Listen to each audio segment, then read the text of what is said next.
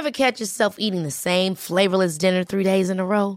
Dreaming of something better? Well, HelloFresh is your guilt free dream come true, baby. It's me, Keke Palmer. Let's wake up those taste buds with hot, juicy pecan crusted chicken or garlic butter shrimp scampi. Mm. Hello Fresh. Stop dreaming of all the delicious possibilities and dig in at HelloFresh.com. Let's get this dinner party started. I'm Sandra, and I'm just the professional your small business was looking for. But you didn't hire me because you didn't use LinkedIn jobs. LinkedIn has professionals you can't find anywhere else, including those who aren't actively looking for a new job but might be open to the perfect role, like me. In a given month, over 70% of LinkedIn users don't visit other leading job sites. So if you're not looking on LinkedIn, you'll miss out on great candidates like Sandra. Start hiring professionals like a professional. Post your free job on linkedin.com/achieve slash achieve today. We all leave traces when we move. You know, no crime is ever committed in a random location.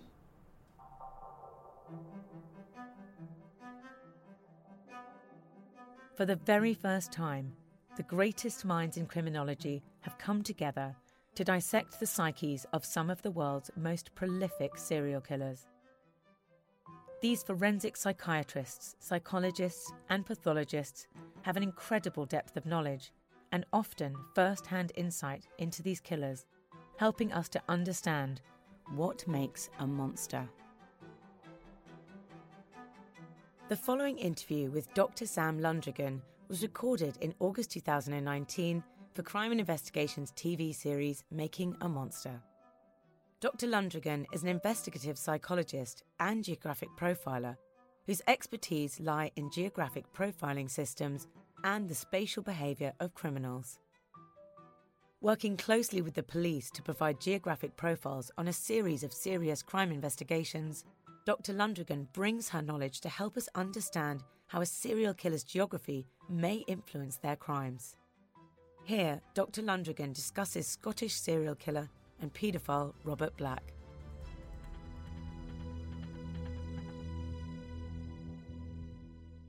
Caution the subject matter of this interview contains graphic descriptions and is often very disturbing.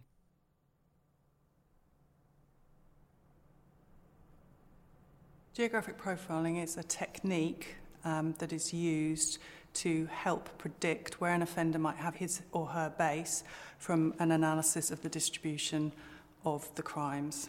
So, what the technique does is help prioritise a search area based on an analysis of the distribution and the relationship of the crimes to each other, and it will prioritise the most likely area of residence or base, so the centre of gravity, if you like, where the, the sort of centre of the pattern is.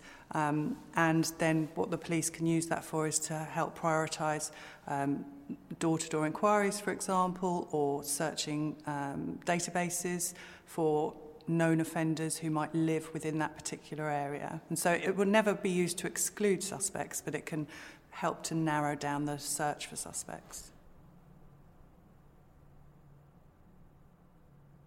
Robert Black is highly unusual in the way he utilised um, the whole of the United Kingdom to commit his offences.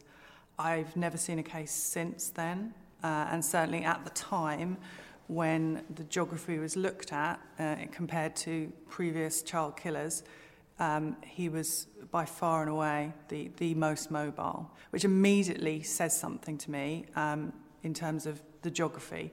Because what we have to remember is this isn't an offender who's just randomly combing the United Kingdom looking for victims. There has to be an underlying reason for why he committed the crimes in those locations. And this is where it gets interesting because, of course, we now know that his occupation gave him an entirely legitimate reason for travelling the length and breadth of the United Kingdom. It facilitated his offending. Um, and so once you understand his non offending behaviour, you can immediately start to make sense of why or how he used that to commit these crimes in seemingly scattered all over the country. This was one of the, the biggest manhunts, I think, since the Yorkshire Ripper, this case. Uh, the first thing is, is linking the crimes together. So individually, they would have presented challenges because uh, the victims were abducted um, in one location and then, in many respects, found hundreds of miles away. Their bodies were found hundreds of miles away. So that's, that is, a, is so atypical that investigators, where do, where do you start?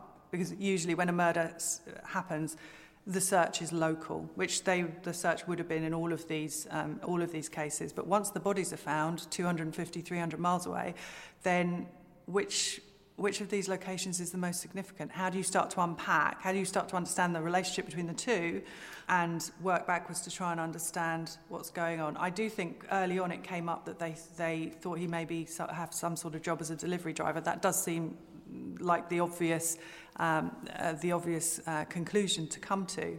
Yet, at the same time, how then do you, if, they, if there's no real connection with a place, then how do you start to um, identify a suspect pool, if you, if you like? But of course, the, the, the important thing is, is uh, you know, no crime is ever committed in a random location because an offender has to, has to place himself there. So there is always a way of linking an offender to his environment. And if we now, in hindsight, look back at Robert Black's movement, we know he did those runs from London to Scotland regularly. We know that he deliberately used to say to his um, work colleagues that he would find, um, you know, back routes uh, off those locations eh, um, or back routes through to, to the locations to deliver, deliver his goods. We know that he had a base in the Midlands uh, within a 26 mile radius of where he disposed of three of the bodies of his victims. And that, that was a base, that wasn't a random choice. He was staying there on his routes from London to, uh, to Scotland. So all of these decisions we can map back and, and understand the rationality underlying them. I think those early crimes were really pivotal for, for him in that he, he realised very early on that, yes, if he, if, if, if he offended too close to home, and uh, then the chances of apprehension would, would, would, would increase significantly.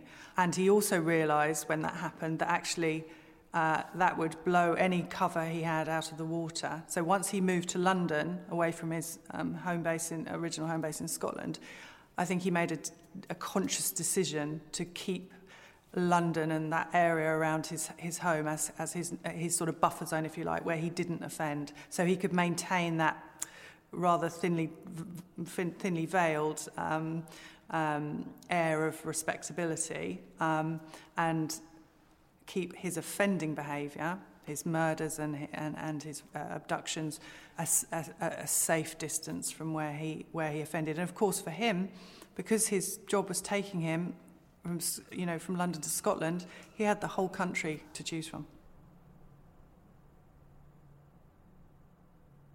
There's a huge risk to, to travel any distance um, with uh, a victim inside, a, inside an offender's vehicle.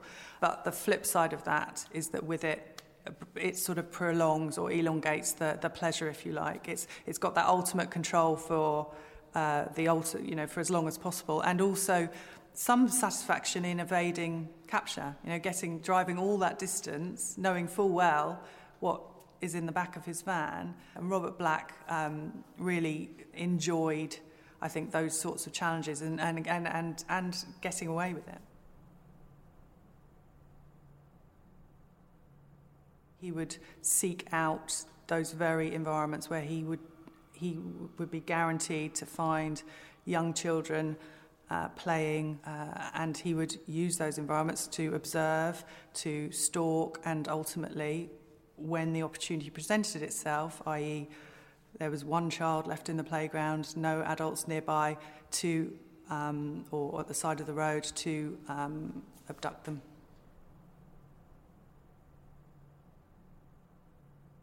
He chose, he selected deposition sites that were in lay-bys, so he didn't have to drive too far off the main highway, where lots of lorries and vans stopped, so he would not have attracted any attention. And then he was very adept at taking his moment um, to move the bodies of his victims and, well, discard of them, really. There was no attempt even really to, to hide, hide them. Uh, so he chose the, the closest locations he could uh, to his legitimate activities to, to, to utilise for his Ill- illegitimate activities. He really uh, had two bases. He had his, his London base, where behind his his closed doors, and you know he he uh, he was a tenant in uh, with a, a family. He had his secret world of his fantasy fueled pornography and, and so on, and, and child abuse imagery, um, which was readily available to him in, in London. Um, but he didn't offend there. He kept that just as his, his, his, his sort of private fantasy driven world. But once he got in his van, which was his second base, and his van really was like a mobile home base, and he could take that, once he was in his van and travelling wherever he travelled, he, he, he had a base with which he could actually enact out those fantasies. Um, and that's what he did time and time again.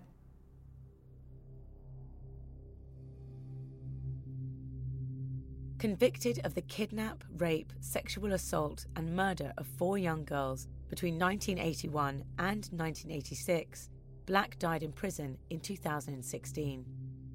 He is suspected of having committed many more crimes. His last attack, the kidnapping and sexual assault of a fifth girl in Stow in the Scottish borders, was prevented when a neighbour saw Black bundle a girl into his van. With the neighbour having noted the registration and called the police, Black drove back through the town and was arrested, with the kidnapped girl's father being one of the arresting police officers. He made some fundamentally bad decisions that day when he um, he got caught. And it was interesting because they, they were all rational. If you actually unpack them, the decision making. First of all, he abducted the young um, the young girl in Stow, um, and he he thought there'd been no witnesses. He'd made that assumption, um, and he based his further decision making on the assumption that he hadn't been seen. And he then made a really interesting decision that he couldn't carry on to his next delivery um, with the girl in the back immediately. So he just made the decision to go uh, in the opposite direction, which meant that when he turned around he had to come back through the very village that he'd abducted her from. And of course, in the meantime, it had been reported there were police everywhere, and that was uh, that was his downfall because he drove right back into the heart, right back into the heart of the the um, the, the trap, really, of, of, of how he was caught. I think the the most significant reason for why he was so difficult to catch for so long was because of the way he used his environment. It was his geography. It was the fact that he covered so many hundreds of miles across a country um, with many, many different police forces, um, that his crimes weren't linked for a long time, Uh, and he, he, with distance, came the safety for him. Ultimately, it also meant that when it finally did go to court, it was also the reason why it was easy to put him in those places at all those particular times and places because of the records that were kept. But until that point, that distance afforded him the freedom to carry on offending for as long as he did. We all leave traces when we move because we, uh, if we're using a vehicle, we have to refuel. Uh, we will pass through um, police camera zones uh, where number plate uh, plates are recognised. Um, so it's very, very difficult to travel undetected. Uh, so going back, you can, using all these different mechanisms these days uh, with technology, you can trace people's movements really quite accurately. And even back then, in the time when Robert Black was offending, because he was using his legitimate career to carry out his crimes, he was having to fulfill certain processes as he went about his, his business, i.e., keeping record of, of um, uh, you know, his fuel receipts, using payment cards that were attached to his company. So actually, in many respects, he was leaving a calling card across the country as he drove around, which uh, meant uh, the case against him was uh, reasonably easy to piece together. So, over the years, um, I've worked uh, predominantly within a university environment as an academic researcher, building the evidence base, understanding, trying to understand more and more about the decision making of offenders in, a, in terms of the, their geography and, and where they commit crimes always with the idea that that can be applied back into the real world in terms of investigative techniques. So I've worked very closely with police forces um, in the States and Canada and New Zealand, as well as in the United Kingdom, uh, assisting usually with uh, stranger rape or stranger murder inquiries, where there's an unknown offender, a series um, of, of, of crimes, helping them to understand what that pattern of offending might mean from a spatial perspective, a geographical perspective, and how the environment, um, how an offender might be using his environment to, um, uh, to offend, and what that might tell us, working backwards, about where he might live and the world he's operating in. Many of us have those stubborn pounds that seem impossible to lose, no matter how good we eat or how hard we work out. My solution is PlushCare. PlushCare is a leading telehealth provider with doctors who are there for you day and night to partner with you in your weight loss journey. They can prescribe FDA-approved weight loss medications like Wegovy and Zepbound for those who qualify. Plus, they accept most insurance plans. To get started, visit plushcare.com slash weight loss. That's plushcare.com slash weight loss. I'm Sandra, and I'm just the professional your small business was looking for. But you didn't hire me because you didn't use LinkedIn jobs. LinkedIn has professionals you can't find anywhere else, including those who aren't actively looking for a new job, but might be open to the perfect role, like me. In a given month, over 70% of LinkedIn users don't visit other leading job sites. So if you're not looking on LinkedIn, you'll miss out on great candidates like Sandra. Start hiring professionals like a professional. Post your free job on linkedin.com slash achieve today. If you're looking for plump lips that last, you need to know about Juvederm Lip Fillers. With Juvederm Volbella XC and Juvederm Ultra XC, your lip look, whether it's subtle or bold, can last up to one full year with optimal treatment and no additional maintenance. Find a licensed specialist and see if it's right for you at juvederm.com today. That's J U V E D E R M.com. Add fullness to lips in adults over 21 with Juvederm Volbella XC or Juvederm Ultra XC. Do not use if you have severe allergies or a history of severe allergic reactions, or if you're allergic to lidocaine or the proteins used in Juvederm. Tell your doctor if you have a history of scarring or taking medicines that decrease the body's immune response or that can prolong bleeding. Common side effects include injection site redness, swelling, pain, tenderness, firmness, lumps, bumps, bruising, discoloration, or itching. As with all fillers, there's a rare risk of unintentional injection into a blood vessel, which can cause vision abnormalities, blindness, stroke, temporary scabs, or scarring. For full important safety information, visit juvederm.com. I've interviewed many offenders over, over, over many years, and one thing I've found time and time again, they often find it really hard to articulate why they've done something. What they have never failed to, to do is to tell me that where they did it.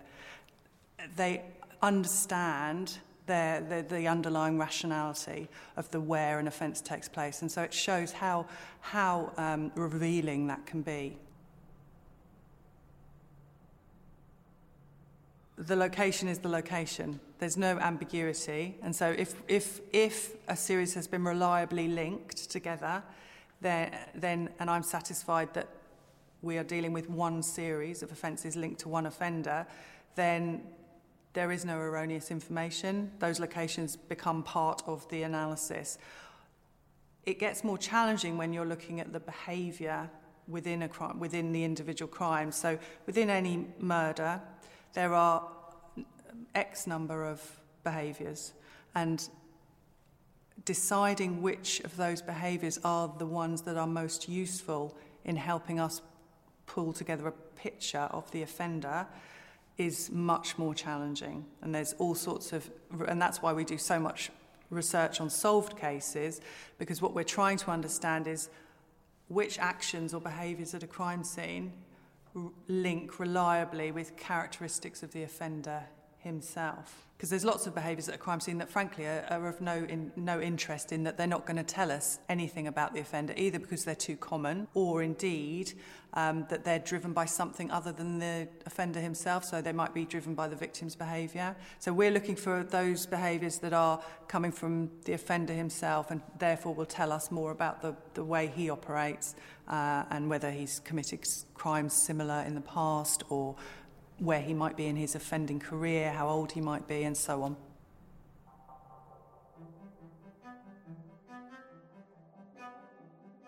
That's the final episode of Making a Monster The Tapes.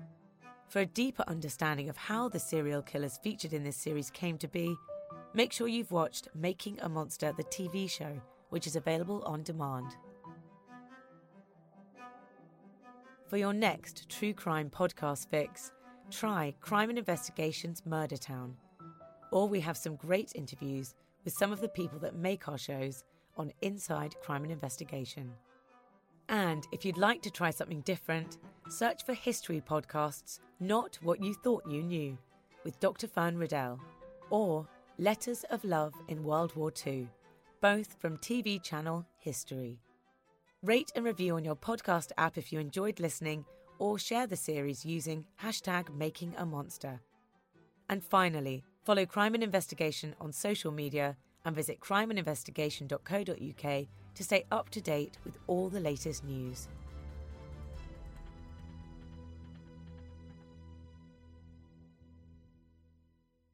Making a Monster the Tapes features interviews recorded by Monster Films for the Crime and Investigation TV series and was voiced by me, Cherry Healey, produced by Sam Pearson and Chloe Frost, with editing by Joel Porter.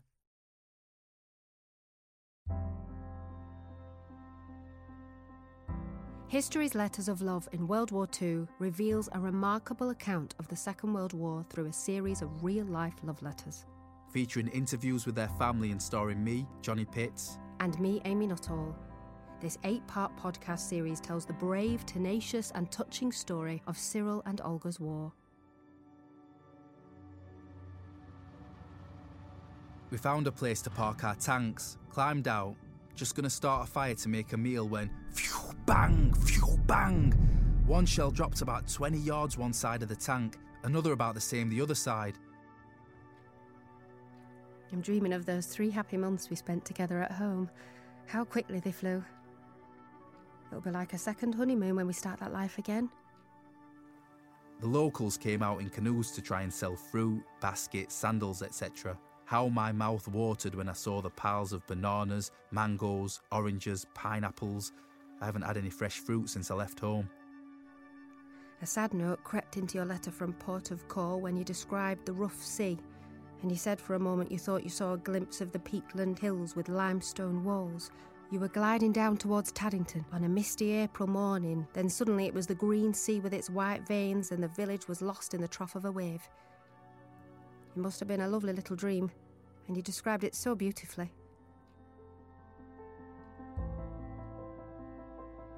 Download Letters of Love in World War II on Apple Podcasts, Spotify, or Acast.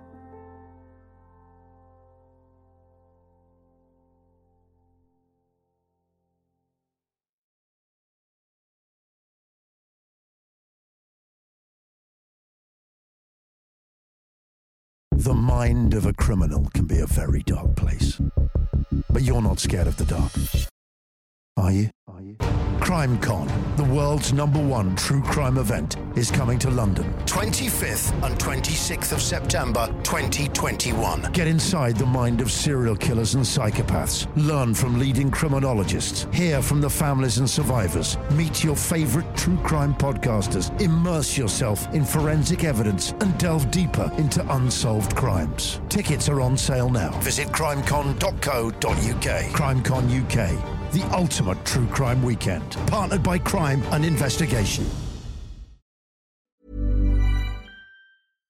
Hi, I'm Daniel, founder of Pretty Litter. Cats and cat owners deserve better than any old fashioned litter. That's why I teamed up with scientists and veterinarians to create Pretty Litter. Its innovative crystal formula has superior odor control and weighs up to 80% less than clay litter.